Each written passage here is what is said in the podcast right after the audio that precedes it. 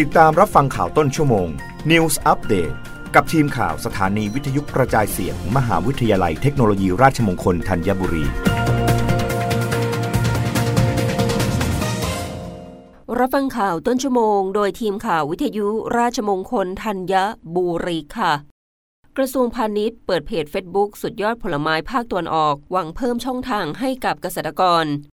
นายบุญยริศกัลยาณมิตรปลัดกระทรวงพาณิชย์ เปิดเผยในการไปประธานพิธีเปิดเพจสุดยอดผลไม้ภาคตอนออก ภายใต้โครงการยกระดับตลาดผลไม้ภาคตอนออก ให้เป็นศูนย์ผลไม้เมืองร้อนแห่งเอเชียว่า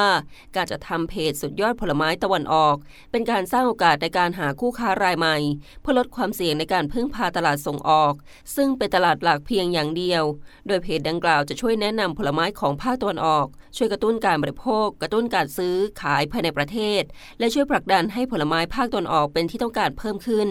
ปัจจุบันเกษตรกรไทยปลูกผลไม้ 57 ชนิด มูลค่าการส่งออกประมาณ 4.5 หมื่นล้านบาทในแต่ละปี การส่งผลไม้ไทยกระจุกตัวอยู่ที่ 3 ชนิด คือทุเรียน ลำไย และมังคุด ส่งให้กับตลาดใหญ่เพียง 2 แห่ง คือจีนและเวียดนาม คิดเป็นสัดส่วนกว่า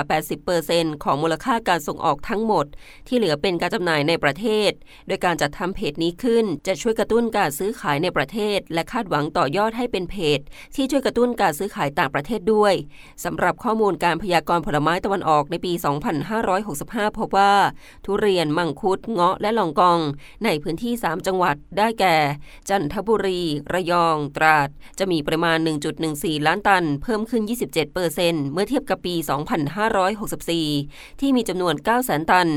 ด้านนายชัยรัตน์บุญทรง พาณิชย์จังหวัดจันทบุรี ในนามพาณิชย์กลุ่มจังหวัดภาคตะวันออก จันทบุรี ตราดสระแกว ปราจีนบุรี นครนายก ระยอง ชนบุรี และชาเชิงเซากล่าวว่า กลุ่มจังหวัดภาคตะวันออกมีศักยภาพเป็นแหล่งผลิตผลไม้เมืองร้อน เช่น ทุเรียน มังคุด เงาะ ลองกอง ลำไย กล้วยไข่ สับปะรด สละชมพู่ ขนุน มะยงชิด มะม่วง และส่วนใหญ่ส่งออกไปต่างประเทศมากกว่า 90%คือการส่งออกไปจีน เวียดนาม และฮ่องกง